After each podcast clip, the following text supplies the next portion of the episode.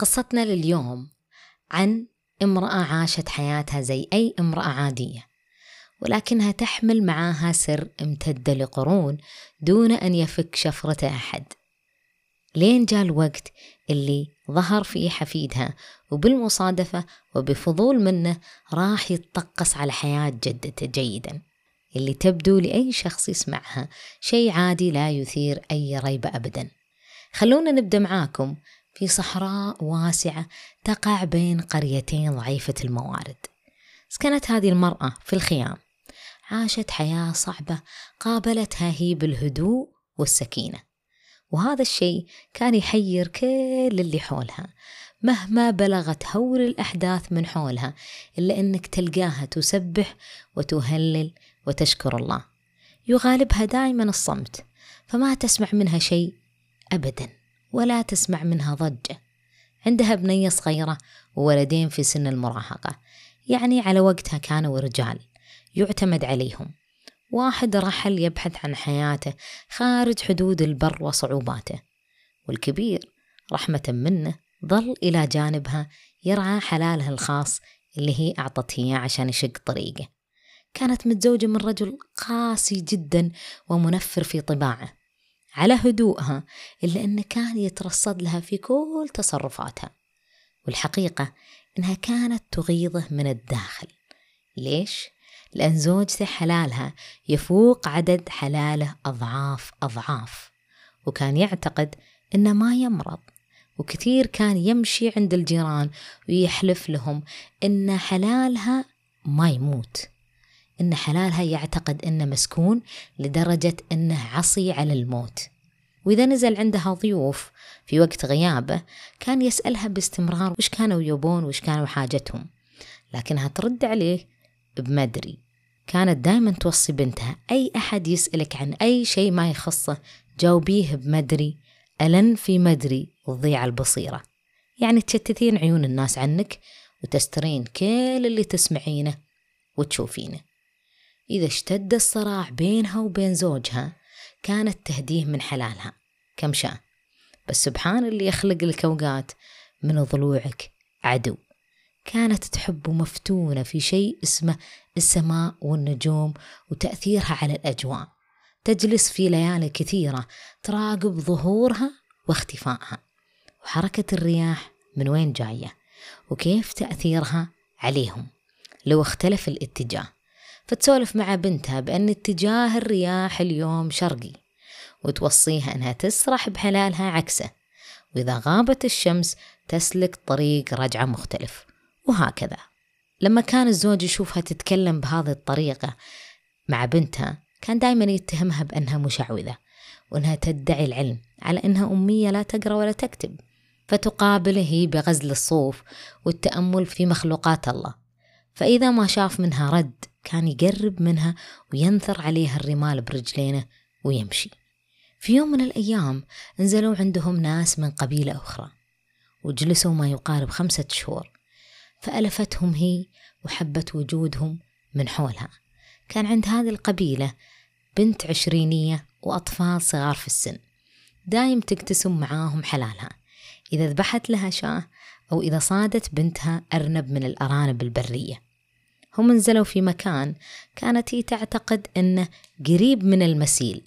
وبعد فترة قالت لهم لو تبعدون شوي وتاخذون خمس خطوات إلى أربع في اتجاه الضلع أحسن لأني أحس أن مكانكم مو زين وما كانوا يستجيبون لها والسبب أن الزوج عطاهم عنها فكرة سيئة.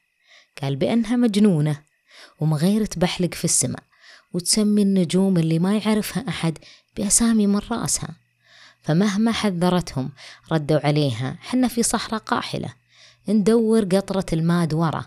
هيا يجينا سيل. حنا نشوف السيل مثل الحلم أصلا.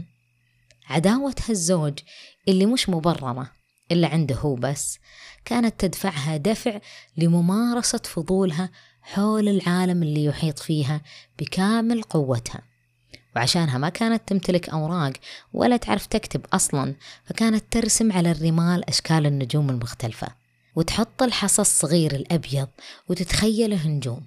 ولما كان يحل عليهم شهر الصوم تحاول تعرف ليلة القدر بناء على شكل السماء في هذيك الليلة على أنها تجتهد في كل أيام الشهر.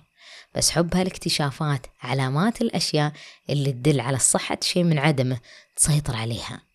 فكثير من النساء حولها كانوا يحسون براحة لما كانت تقولهم أنا أشك والله أعلم الليلة القدر كانت البارح.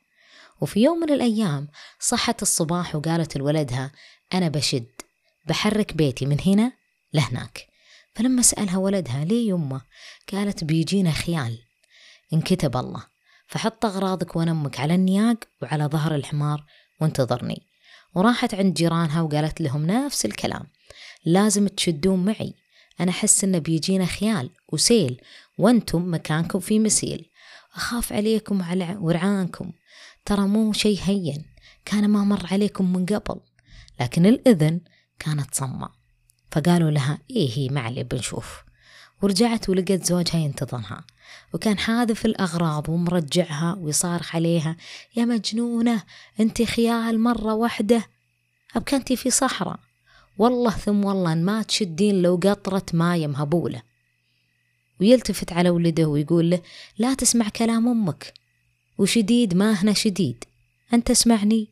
وفعلا رتبوا أغراضهم ووصت بنتها أنها تسرح بجزء من الحلال. ولا ترجع إلا إلى أظلم الليل. ووصتها تتأخر وانحصل لها صيد تشويه وتتعشاه في المكان اللي تاقف فيه. ثم تعود وترخي سمعها ولا تمر بالوديان أبدا. وبعد ساعة من تحرك هالبنت بدت تكتظ الغيوم فجأة وجاهم خيال. لحظات إلا الدنيا أمطار ما توقف. حاولوا جيرانها تفادي الموقف لكن السيل سبقهم. فغرقت بنتهم العشرينية. هي والصغار. والباقي كتب لهم الله حياة. وغنم زوجها جرفها السيل كلها. والولد قدر إنه بفضل الله سبحانه وتعالى إنه ينقذ أبوه ويطلعه سالم. يوم شاف بيت أمه وسط السيل ركض يناديها يا يمه يا يمه وردت عليه. كان جزء من البيت مرتكز له العمود. وكأن في شيء موقف هذا العمود لا يطيح ويتحرك مع الموية. ويوم قرب إلا أمه تحت هذا الجزء اللي واقف. طلعها وهي تسبح وتهلل. واللي بغى يجيب أجل الزوج إن حتى حلالها اللي خلته في الشبك سلم ولا جاه شيء. والجزء الأكبر كان في أمان الله مع بنتها. حزنت كثير على جيرانها. ولا قدرت تتخطى سوء هذا الموقف. ما قدرت تتخطى أنه جرفهم السيل وأنهم ماتوا. فقررت إنها ما تقعد في مكانها هذا بعدهم لو دقيقة وشدت في اتجاه هي اختارته. رفض الزوج يشد معاهم بس ما طول. بعد شهرين لحقهم للمكان الجديد. كان هناك سر رافقها من طفولتها لحتى نهاية عمرها. في حلقتنا الجاية بنعرفه من رحلة حفيدها عزيز في التقصي على ما تخفيه جدته. انتظروا قصتنا الجاية. نلقاكم. فمان الله.